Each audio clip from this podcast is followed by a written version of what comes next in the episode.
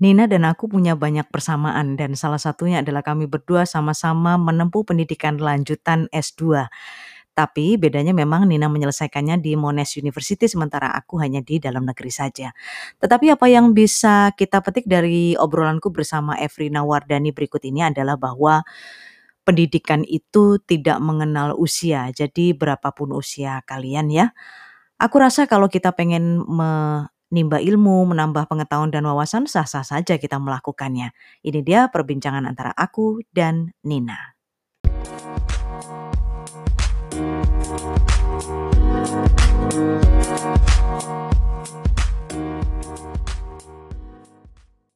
Halo, Assalamualaikum warahmatullahi wabarakatuh. Teman-temanku di YouTube dan podcast, sudah lama ya aku nggak ngobrol sama beberapa teman di di YouTube, di podcast karena kita kepotong lebaran dan libur panjang. Di seberang sana ada temanku Evrina Wardani. Halo Nina, apa kabar? Halo. Baik, Bu Amelia. Waalaikumsalam. Eh, mohon maaf lahir batin. Sama-sama, ya Allah. mohon maaf lahir batin. Dari tadi ngobrolnya wes wes suwi ya, tapi belum maaf-maafan. Ya untuk teman-teman iya. aku juga mohon maaf lahir batin ya. Sorry-sorry kalau ya mungkin dalam percakapan kita mungkin ada sesuatu yang kurang berkenan. Waduh, kurang berkenan. Kalau teman-teman nggak cocok nggak apa-apa, kita komen aja ya. Aku tunggu di komennya.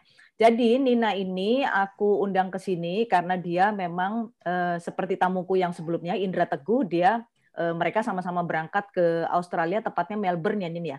Di mana? Ya. Di Melbourne University ya? Enggak, kita di Monash. Eh sorry, kuliahnya sorry. sih di Caulfield. Ah, Kenapa? Iya, kita kuliahnya di Caulfield. Caulfield itu sekitar uh, naik kereta 45 menit sampai satu jam lah dari City. Hmm, hmm, hmm, hmm. Gitu. Dari kota Melbourne-nya, dari pusat kota Melbourne. Iya. Oh masih satu jaman ya? Nggak sampai sih, kurang lebih lah. Hmm. Kamu dulu ambil jurusan apa, Nin? Dulu aku internasional bisnis, Bu. Oh, internasional bisnis ya. Apa iya. itu yang dipelajari? Ini, ini flashback coba sekedar mengingatnya barangkali. Nah, ini sekarang internasional bisnis itu kita belajar apa aja? Sebenarnya basicnya mirip kayak kita MM. Uh, tetap belajar manajemen keuangan, manajemen marketing dan lain sebagainya itu. Mungkin bedanya di ada internasional bisnis strategi kayak gitu. Hmm. Bedanya di situ. Mirip-mirip mungkin ya sama kalau Indra kan dulu human resource. Uh, uh, human iya, resource it. Nah, HR aku juga dapat HR, tapi mungkin di kulitnya aja tapi aku belajar semuanya. Jadi kalau internasional bisnis ya persis kayak MM belajar semuanya. Hmm. nanti tinggal ini tuh fokusnya ke mana gitu. Kayak gitu. Hmm. termasuk karena ada internasionalnya ada nyomot-nyomot dikit kayak tempatnya Mas Doni. Dia kan international relation ya. Oh. Nah HI. itu ada dikit-dikit lah. Iya tapi dikit dikit sih. Nggak nggak nggak sampai dalam banget. Apa ya dulu mata kuliahnya? Aku lupa. Pokoknya ada yang sama kok tapi uh, kalian pernah ketemu dalam satu kelas nggak? Nggak. Uh, sama Indra pernah ada satu kelas ya? cross culture communication. Oh, kalau sama Mas Doni itu kayaknya ada yang sama, tapi kita dapat kelas apa dosennya yang beda. Tapi kuliahnya sama aku lupa apa ya. Udah lama bu. Sekalian ngetes. Terus dulu waktu iya. tugas akhir dulu apa Din? Ada tugas akhirnya juga? Nggak ada. Oh, kan jadi... dari awal mau masuk sudah milih milih hmm. uh, apa namanya pakai tesis apa enggak. Nah, oh, nah, karena kita masuk ya. ke sana tuh uh, sudah lumayan ini ya lulus dari S1 lama agak berasap gitu otaknya ya mulai kuliah lagi. Jadi kita ya udahlah kalau ada yang nggak pakai tesis, alhamdulillah gitu kita pilih yang itu aja. pakai jalur cepat ya ya karena kan kita juga udah kerja ya ini artinya kan kita butuh yeah. untuk lulus gitu eh kita nah, eh, Bu, waktu di sana itu di sana itu kalau kuliah S2 ya, ternyata waktu itu aku kan ke sana itu akhir 2015. Waktu itu umurku dua dua berapa ya 2018 dua dua tujuh dua delapan lah sekitar segitu umurku mm-hmm. ketika aku di kelas tiba-tiba aku merasa tua banget dong bu umur segitu masuk S2 hmm. karena teman-temanku itu rata-rata umurnya di bawah 25 tahun uh. kayak berasa ya Allah aku kemarin ke mana aja umur 25 gitu ternyata di Australia itu mayoritas pada kuliah S2 itu umur 24 25 26 di atas itu tuh udah ketahuan isinya anak-anak beasiswa dari luar negeri. Bener deh, aku nggak bohong. Oh, jadi kalau S1-nya mereka muda-muda gitu ya? Uh, mungkin ya. Rata-rata kalau yang penduduk lokal itu rata-rata anak S1. Kalau anak S2, mereka itu uh, katanya dosen aku sih, uh, mereka cenderung muliahin anaknya kalau nggak ke Eropa, ke Amerika. Karena di Australia kan dari oh dia lahir sampai SMA dibayarin sama negara kan. Nah, iya. di situ mereka itu saving nanti biar anaknya bisa kuliah di oh, gitu. luar Australia kayak gitu. Hmm. Ya sama mungkin seperti kita ya. Ada orang tua yang eh, anaknya dari kecil sampai S1 mungkin di dalam negeri ya. Terus mungkin saving-saving juga akhirnya eh, S2-nya coba kita bertambah wawasan gitu kan cari negara lain kan mungkin ada yang ya. juga ya nah terus di kelasmu ya. itu di internasional itu teman-teman tuh dari mana aja selain dari yang dari lokal Australia eh justru yang lokal Australia tadi nggak ada uh, ya eh, ada tapi bisa dihitung pakai jari dari segitu hmm. banyaknya orang kebanyakan mayoritas tetap dari Cina karena bisnis di Australia itu gitu uh, bisnis sama IT uh, akuntansi, finance, itu isinya banyak kan orang Dulu aku shock loh Bu, pertama kali datang. Uh-uh. Astagfirullah, aku pikirkan ya kuliah di luar negeri itu temannya bule. Bule. Gitu kan. uh, bukan rasis sih, tapi maksud aku tuh kayak, ya ini aku tuh kuliah di Australia, apa di Cina ya? Ini temanku kanan kiri, lihat semuanya. Kok ini banyak kan anak-anak Cina gitu kan? Ya ada sih yang bule, cuma jarang. Gitu. Ternyata mungkin karena Australia itu dia uh, komoditi yang dia jual internasional tuh pendidikan ya kualitas pendidikannya dia hmm. jadi ya otomatis ya gitu sih jatuhnya isinya tuh pendatang-pendatang kalau Melbourne aku rasa tuh kayak apa ya di Indonesia kayak Jogja bu isinya oh, tuh kan kota pelajar kanan kiri isinya mahasiswa semua uh, hmm. gitu. oh gitu ya oke oke berarti Iya. Begitu sebelum sebelum berangkat itu bayanginnya, waduh aku mau kuliah sama bule-bule gitu. Ternyata setelah sampai sana enggak juga gitu ya. Uh, Atau mungkin karena uh, jurusanmu mungkin ya Nin ya, yang internasional itu ya mungkin ya. Mungkin. Kalau di tempatnya Tapi Indra gimana? Ada juga. Di tempatnya Indra itu lebih beragam. Dia human resource kan. Uh, tapi juga sama, dia juga cerita banyak banyak juga kok anak Cina-nya mungkin separuh kelas itu Cina separuhnya lagi tuh yang campur-campur ada bulenya ada orang Asia selain Cina gitu orang India pokoknya persis deh kayak ketika pak misalnya kita dibilangin uh, penduduk terbesar di dunia itu Cina. Terus habis itu nomor dua itu India. Nomor tiga itu bule apa Amerika. Nomor empat Indonesia. Ya sudah persis tuh kayak gitu di di mana namanya? Di kuliah di Monash itu aku berasa gitu kayak emang ya penduduk dunia itu nomor satu paling banyak tuh orang Cina. Nomor uh. dua itu orang India. Bener bu? Itu kayak bener-bener oh ya orang bulenya dikit terus orang Indonesia orang. Thailand kayak gitu. Hmm. itu hmm, sih. Hmm. jadi uh, heterogen banget ya banget kayak hidup di Jakarta mungkin. Begitu ya. Orang apa aja tuh ada. Hmm, hmm, hmm. hmm. Eh, ini ini kan memang pada waktu itu kamu berangkat itu uh, kondisi beasiswa dari kantor ya. Seandainya ya. bayar sendiri kamu masih ingat nggak berapa yang uh, kos yang harus dikeluarkan orang Indonesia? Kalau mau belajar di international study kayak kamu gini masih ingat nggak berapa biayanya? Hmm, kayaknya beda jurusan tuh beda beda hmm. ininya harganya. Kalau punya aku tuh kalau nggak salah satu mata kuliahnya itu sekitar eh, empat ratus sampai enam ratus dolar. Dikaliin satu semester itu empat mata kuliah. Berarti satu semester sekitar seribu enam ratus dua ribuan ya?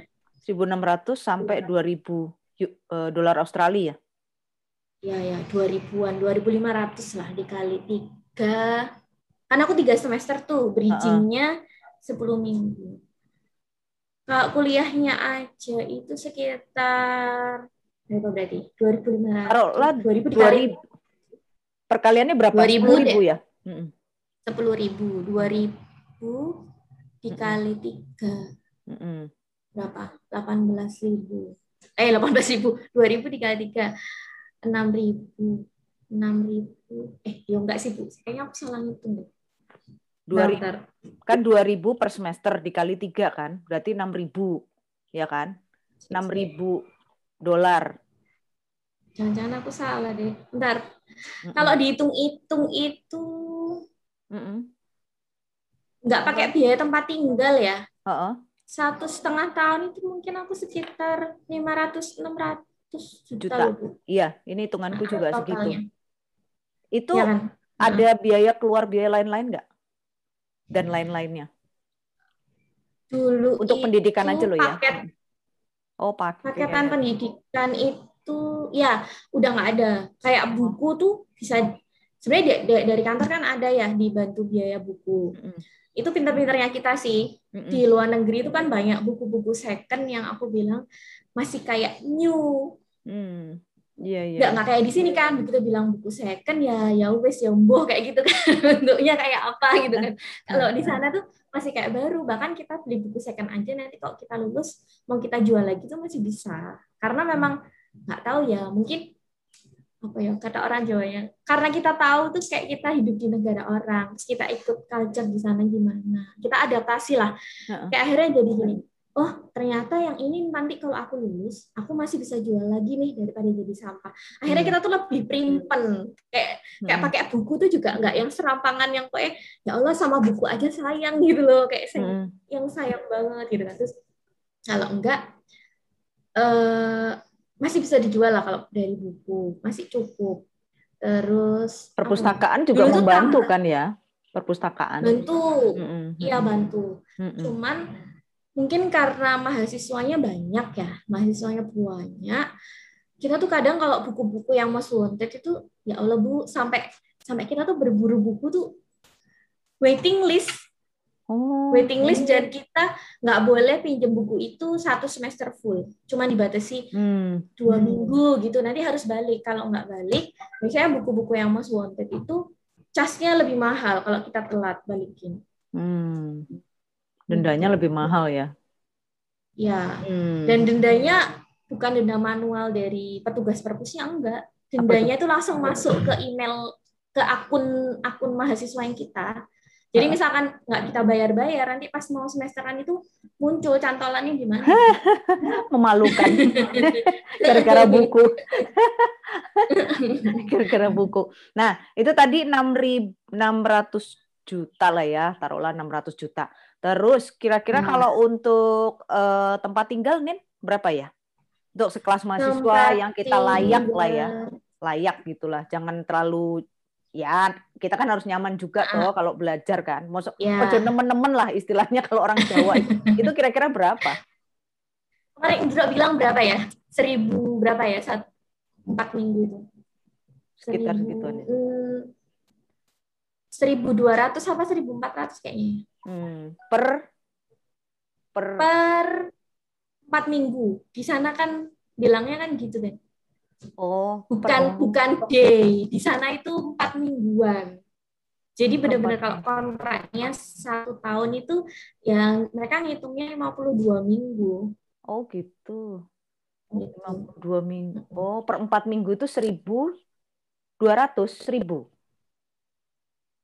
seribu bervariasi antara 1200 sampai ini share house ya ke kelas share house ya itu 1200 sampai mungkin 1800 itu udah yang tipe-tipe rumahnya tuh rumah-rumah baru bukan yang Hmm. kan banyak yang dia usahanya udah lama jadi rumahnya nggak nggak gitu baru biasanya nggak seberapa mahal kan di Hmm. bawah 2000 di bawah 2000 dolar saya ingatku kalau yang kalau yang model kos-kosan share house gitu oh itu udah termasuk air telepon eh air sorry telepon internet listrik Sudah, udah all in ya semuanya udah. Hmm. Oh, gitu. Udah. Bahkan kalau share house itu disediain peralatan dapur dasar sama tuan rumahnya. Oh. Kayak, kayak pantry gitu ya, kayak oven. Ya. Hmm, hmm, hmm, hmm. Sorry. Kalau apartemen jatuhnya lebih mahal ya, Nin? Apartemen itu lebih mahal saya ingatku. Tapi hmm. tergantung. Jadi gini, aku mengalami uh, tiga kali tempat tinggal. Jadi yang pertama itu kan pikirku ya, kan aku angkatan beasiswa tuh udah angkatan keberapa, senior-seniorku kan udah banyak ya Bu ya. Jadi kan mikirnya, oh mereka semua dulu hmm, dari kantor bareng, dari Indonesia bareng, terus tinggal di sana bareng. Oh, fine-fine aja kok. Dan itu rata-rata sampai akhir studi kan. Terus pikirku kan, tanya sama Indro sama Mas Doni. Waktu itu kan yang sama-sama Mones cuma bertiga, aku Indro sama Mas Doni. Kalian kontrak berapa lama gitu? langsung setahun aja deh ini deket kok dari kampus jadi tempat tinggalku pertama itu deket sama Monash kampus Clayton dia itu kampus gedenya uh, cuman kampusku itu ke Caulfield Clayton ke Caulfield itu sekitar 15-20 menit pakai shuttle dari kampus. Mm -hmm. kayak gitu. Nah dulu kita tinggal deket situ. Mereka bilang ya udah ayo kita coba setahun dulu yuk. Setahun itu cepet loh kan gitu kan. Hmm. lagian udah pada gini ah kan nanti hidup kita tuh lebih baik dihabisin di kampus gitu kan. Oke okay, terus bener loh ya aku bilang gitu. Nah eh, kalau kita kontrak gitu ngekos di Australia itu pasti bener-bener masih cuma ngekos loh bu ada kontrak tertulisnya sama si tuan rumahnya terus ada dendanya bukan denda uang jaminan uang hmm. jaminannya itu uh, seharga bervariasi. Ada yang for week, ada yang seharga 8 week, kayak gitu. Jadi itu di deposit. Depositnya itu buat misalkan ada kerusakan yeah. Ya. uh, furniturnya atau misalkan dia mutus kontrak sepihak sebelum kontraknya selesai, uang itu hilang.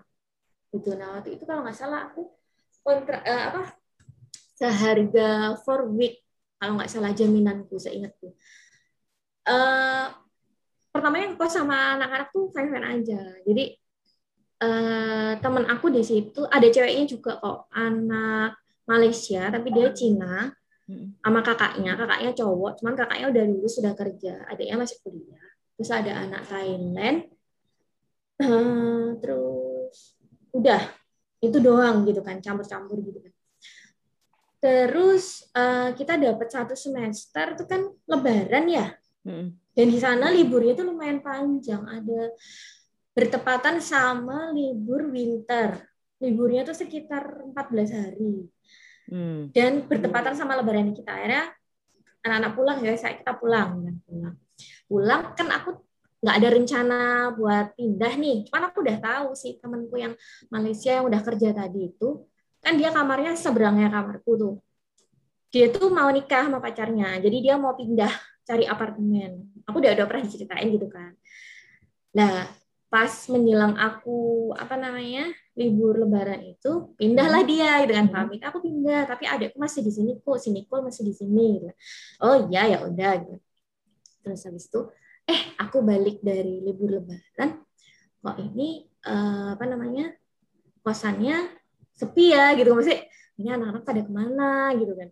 Perasaan malah pas aku mau pergi masih ada anak-anak. Gitu. hmm. terus oh se sebelum sebelum siapa namanya temanku yang seberangku itu pindah eh sesudah itu nggak lama tuh ada yang sewa orang India cowok udah kerja cuman lukiran kamar seberangku tuh kamarnya gede. Mas Doni pindah ke situ. Kamar Mas Doni yang lama kan agak kecilan. Diambil lah itu sama yang orang India baru itu. Awalnya nggak kenapa-kenapa sih. Nggak rese juga. Cuma tuh uh, pertama tuh aku kurang setnya ini beda negara tuh beda standar higienis ya bu. Jadi kayak terus? Itu aku gitu. udah tahu arahnya. awalnya awalnya aku masih yang oh ya it's okay itu kayak masih biasa aja gitu kan. Terus lah kok aku pulang dari lebaran itu sepi tuh. Eh muncullah pas aku di dapur muncullah temanku yang dari Thailand. Itu cowok dia S1 kan cuman dia anaknya tuh baik. Kayaknya mungkin dia masih punya kolega atau saudara orang Indonesia ya. Pokoknya dia tuh sering cerita-cerita soal Indonesia gitu loh. Kayak gitu kan. Terus uh, dia tiba-tiba gini bilang dalam bahasa Inggris ya intinya tuh dia bilang eh ada anak baru loh. Loh lah di, di kamar yang mana lagi? Kan aku gitu ya. Soalnya tadinya kan udah udah penuh.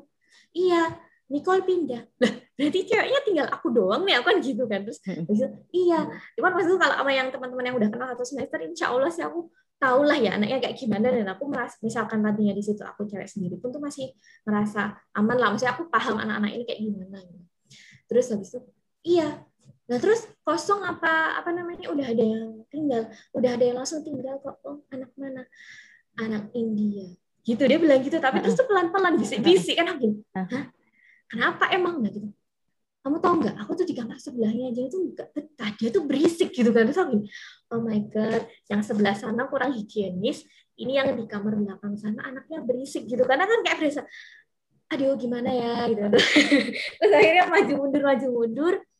Pengalaman itu akhirnya aku merasakan kena denda di Australia karena aku merelakan itu tadi uang jaminan. Depositnya. Uh, ke, kebetulan kok aku tuh ditawarin sama temanku anak pelindo 4 uh, temennya tuh ada yang ternyata semester terakhirnya itu uh, yang dia pilih itu di Australia itu mata kuliah itu lagi nggak diajarkan adanya di oh. Monash Malaysia kalau nggak salah terus setelah, setelah dia izin sama Penindo 4 diperbolehkan karena kan dia udah semester akhir gitu loh sayang mungkin ya daripada dia cuti nanti harus nunggu satu semester lagi kan mungkin ada ikatan dinas tertentu ya sama Penindo 4-nya gitu kan mm -hmm. gitu terus akhirnya aku ditawarin lah sama teman-teman Perindo 4 yang masih stay di situ. Hmm. apartemennya dua room kok gitu kan. Cuman tadinya temanku cuma dua yang satunya pindah ditawarin dulu ke aku barangkali aku mau gitu kan. Dan itu sangat lebih dekat sama kampusku yang Caulfield yang apartemennya hmm. anak-anak Perindo 4 itu. Terus tak pikir-pikir lagi uh, per bulannya mirip sih kalau kita tinggal di apartemen sendiri gitu. Cuman uh, ketam masih ketambahan bayar internet sendiri, bayar listrik sendiri kayak gitu kan. Hmm. Cuman ya nggak mahal banget sih. Hmm. Terus hmm. kebetulan pas semester 2 aku tuh itu ada kalau nggak salah aku tuh masuk pagi itu cuma satu. Sisanya tiga mata kuliah lainnya itu kuliah siang sama kuliah malam. Uh, Akhirnya daripada aku mikir lagi, mas aku kayaknya kurang nyaman sama teman-teman barunya di kos gitu kan. Terus habis hmm. itu uh, apa namanya? Kok kuliahku juga banyak yang sore ke malam kayak gitu kan. Terus akhirnya ya udahlah setelah aku hitung-hitung ya wis lah nggak apa-apa gitu kan. Toh uh, aku mikirnya kalau misalnya orang lain akan mikir beasiswa kok uangnya diboros-borosin. Ya kan kalau aku pribadi mikirnya gini, Nah, kan aku cewek ya, aku sendirian loh di sini. Iya. Meskipun iya. aku punya teman-teman cowok di sini, tapi kan tetap ya Bu, kayak ada apa-apa dengan dirimu yang bertanggung bertanggung jawab dengan dirimu ya dirimu sendiri gitu kan. Hmm. Jadi kita ngerti sendiri kan kita harus gimana gitu. Itu terus habis itu aku tanya anak-anak juga kayaknya jam kuliahnya kita mulai beragam nih gitu kan. Jadi kayaknya oh oke, okay. ya, aku pindah ke apartemen bareng teman-teman Indo 4 itu juga satu semester doang karena mereka kan rata-rata udah semester akhir. Oh. terus semester 3 aku pindah lagi cari lagi. Ya ampun pindah oh. lagi. Cari lagi masih dekat-dekat kampus. Kok iya kebetulan ya mungkin karena semester akhir nih dipermudah sama Allah gitu kan. Kok iya bapak kosku tuh orang Indonesia bu tapi dia udah oh. 20 tahun kerja itu kerja di Australia. Hmm. kayak gitu. Ya alhamdulillah ya, ya Iya, dan yang semester terakhir tuh si bapak kosku tuh baik banget nanti nggak sih? Dia ngerti aku anak Indonesia. Kan udah eh, waktu itu aku nyarinya dari aplikasi apa ya? Pokoknya ada aplikasi buat nyari-nyari kos-kosan gitu kan. Uh, terus aku tuh kan tahu nih ada jaminannya juga. Terus begitu aku ditanyain, emang kamu di sini udah tinggal berapa bulan? Ya paling sekitar 5-6 bulan lagi pak, aku bilang gitu. oh ya udah.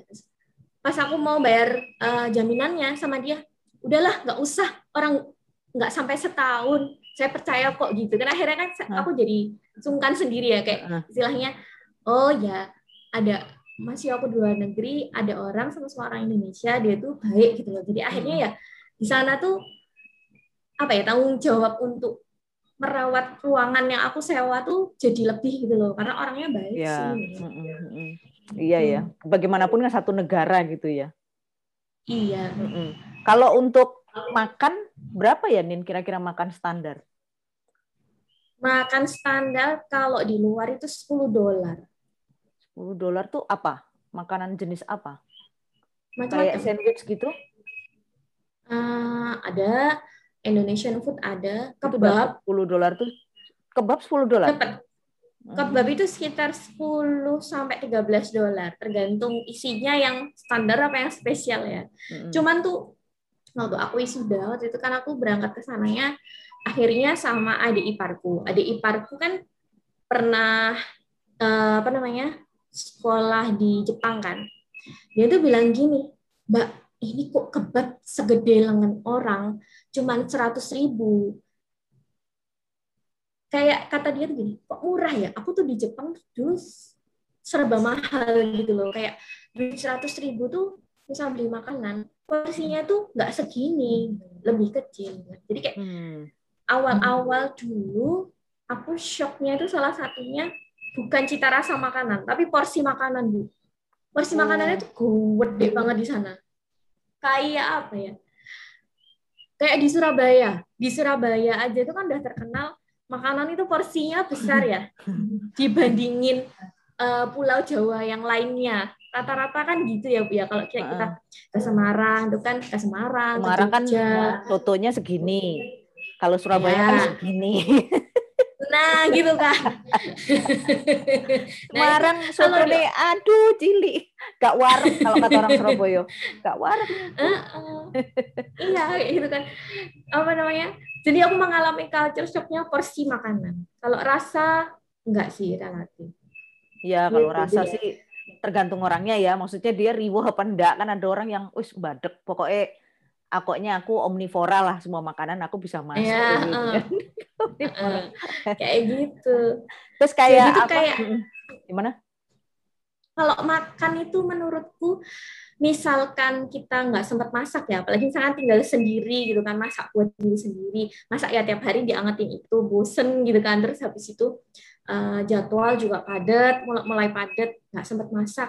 Itu udah akhirnya di sana tuh bodo amat. Karena misalkan aku beli take away harga 100 ribu, dirupiahin 100 ribu atau 150 ribu, itu tuh sama aja bisa aku angetin buat beberapa kali makan. Jadi kan oh. no ribet-ribet klub ya Bu ya. gitu. yeah. Jadi ada yang pernah tanya sama aku loh teman-teman di Indonesia, aku pernah posting gitu kan aku lagi beli apa take away. Kamu tuh kok nggak pernah masak sih kayak anak yang apa namanya pada kuliah di luar negeri lainnya aku masak tapi kalau gini loh kayak aku tuh me, bukan ngenak no sih kayak aku tahu di di mana limitku gitu loh ketika aku yeah. ada keterbatasan yeah. waktu untuk memasak ya udah aku beli nah emang di sana nggak mahal enggak duitku seratus ribu seratus lima puluh ribu tuh bisa tak buat makan beberapa kali dan tak angetin gitu kan jadi kayak hmm. ya kelihatannya dia beli beli mulu tapi sebenarnya sama ongkosnya sama hmm. kayak ketika aku pergi dulu ke pasar terus aku nampung di kulkas terus habis itu aku apa namanya racik-racik masak. Belum lagi nanti misalkan lupa masak gitu kan kadang sayur kan berapa minggu udah busuk gitu ya kan sama-sama dibuang. Nah gitu sih. Enaknya di Australia gitu. Masalah makan usah bingung bu. Nanti misal Kevin ke Australia bener deh. Paling cuma semester satu aja tuh urusan karena masih belum ketemu ritmenya. Nanti hmm. masuk semester 2, semester 3 waktu lulus udah balik lagi tuh berat badannya. Hmm. karena udah tahu ini mau makan beli di mana. Oh si Kevin, si Kevin pernah merasakan di Melbourne kan? pertukaran pelajar oh, itu. Iya, iya.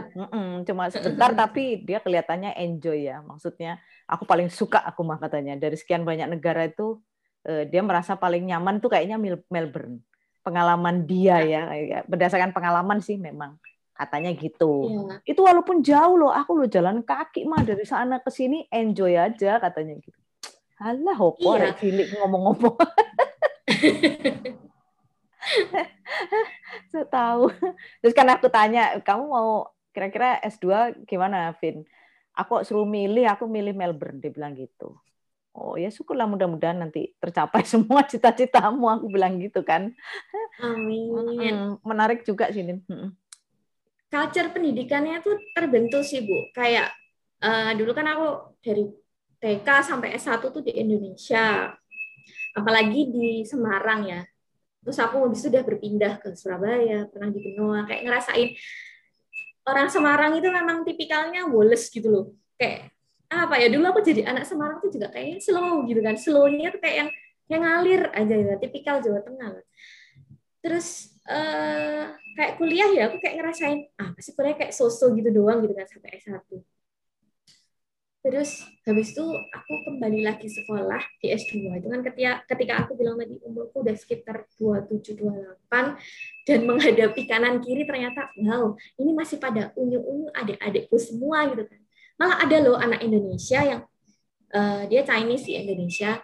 Dia tuh dari SMP katanya dia tuh Axel terus. Akhirnya ketika hmm. umur 21 menjelang 22 dia tuh sudah S2 dan dia teman aku sekelas Bu. Itu kan tambah semakin wah wow, umurku 27 dia baru 21 mau ke 22 ya Allah kayak kuliah sama sepupuku dong rasanya. Oh. gitu kan. Kamu kamu gitu kan. mending kamu 27 temenmu 21 22 aku? Aku di kuliah paling senior yang lain itu fresh graduate yang baru umur-umur 24 25 mungkin ya. Kalau S1 di kita ya 23 24 itulah. Itu. Dan aku berapa? 17 tahun kemudian baru aku S2 lagi. Iya, Bu. Terus kan kayak kayak berasa kemarin aku bertahun-tahun tuh ke mana aja ya gitu. Iya nggak sih Bu kayak iya, gitu kan. Iya. ke mana aja. Oh, tapi ya artinya kan kita bisa juga ternyata eh, apa mengikuti ritme anak-anak muda ternyata. Iya. Alhamdulillah. Iya, benar-benar itu tuh yeah. terus kayak ngerasain culture pendidikan itu beda. Zamanku dulu aku kuliah S1 itu kan masih yang uh, kita ngerti yang bakal diajarin dosen itu ya ketika masuk mulai masuk mengikuti kelasnya kan. Paling ketika sudah mulai pertemuan-pertemuan di uh, berapa minggu gitu sampai nanti akhir semester kita baru akan tahu oh alah next chapternya ini, oh tugasnya ini gitu kan. Mm -hmm kalau di sana tuh enggak, habis kita ngisi SKS, terus ngisi SKS-nya sudah mulai closing, kecuali buat yang mungkin ada trouble-trouble di administrasinya masih bisa bener-benerin, itu kan sudah mulai muncul tuh di di di di akunnya kita gitu kan, bisa buka. Di situ ada mata kuliah yang udah kita pilih, udah pilih dosen juga, udah ada jamnya, sudah ada PDF, isinya tuh semacam uh, apa ya? kayak pengantar bukan pengantar. Kayak petunjuk umum. Nanti kuliah ini bakal ngapain? Jadi nanti sampai sampai nanti penilaian ujian semester di situ di, di, di panduan itu tuh udah udah tertulis requirement apa yang harus kita dapat sampai nanti kita bisa selesai di satu mata kuliah itu. Hmm. Jadi ketika kita habis habis milih kuliah, terus ya biasalah kayak di sini kan juga ada misalkan mau pengen ganti mata kuliah nih ternyata aku nggak serp gitu kan tapi kan kok di sini rata-rata cenderung gambling ya paling kita ngertinya cuman secara umum oh nanti kuliah ini bahas ini lalalalala udah gitu doang kan paling petunjuknya tuh kalau cuman kuliah loh ya selembar dua lembar udah nggak kayak yang benar-benar ngerti detail nanti requirementnya aku buat dapat nilai uh, mid semester apa requirementnya aku buat ngerjain tugas paper itu ada berapa paper kayak gitu itu tuh nggak ada kan kalau di sini nah kalau di sana tuh ada jadi dari awal kita mau join ke kelas tuh kayak udah disuruh siap-siap. Uh, kira-kira kita mampu nggak nih gitu loh ngikutin ini gitu kan. Loadnya mampu nggak gitu kan. Jadi kita bisa memetakan sendiri load kita tuh gini. Kemampuan kita gimana, loadnya seberapa. Kalaupun masih mau ganti mata kuliah, kan masih ada kesempatan beberapa minggu awal tuh. Tapi kan hmm. nggak hmm. hanya berdasarkan gambling, tapi bisa benar-benar ngerti karena setiap mata kuliah tuh udah ditunjukin ini petamu 12 minggu ke depan tuh ngapain kayak hmm. gitu sih aku senangnya itu terstruktur ya dia ya ya hmm, hmm, hmm. ya menarik loh Nin yang diperbincangkan siang hari ini Ci. Jadi aku lebih tahu sisi lain Australia kalau nanti Kevin barangkali merayu-rayu mamanya untuk bisa di Cari beasiswa dulu aja lah ya. Kalau ya, ya. kalau aku lihat oh, mahal juga ya ternyata. Dengan gaji Cuman kayaknya kelebihannya, mm -mm. kelebihannya kalau di Australia itu dekat bu, kan kalau dulu sebelum pandemi itu kan banyak penerbangan ya mm -hmm. gitu loh, -hmm. masih bisa kalau pengen sering-sering pulang atau dikunjungi gitu kan masih bisa lah nabung-nabung dikit gitu sering-sering ketemu sama keluarga kayak gitu sih iya dari anu transit Denpasar ya iya hmm. iya oke Denin thank you banget ya udah ngobrol sama aku ya Iya, sama-sama Bu Kamelia. Iya, oke, sampai ketemu lagi ya. Assalamualaikum. Sampai ketemu. Waalaikumsalam. Thank you.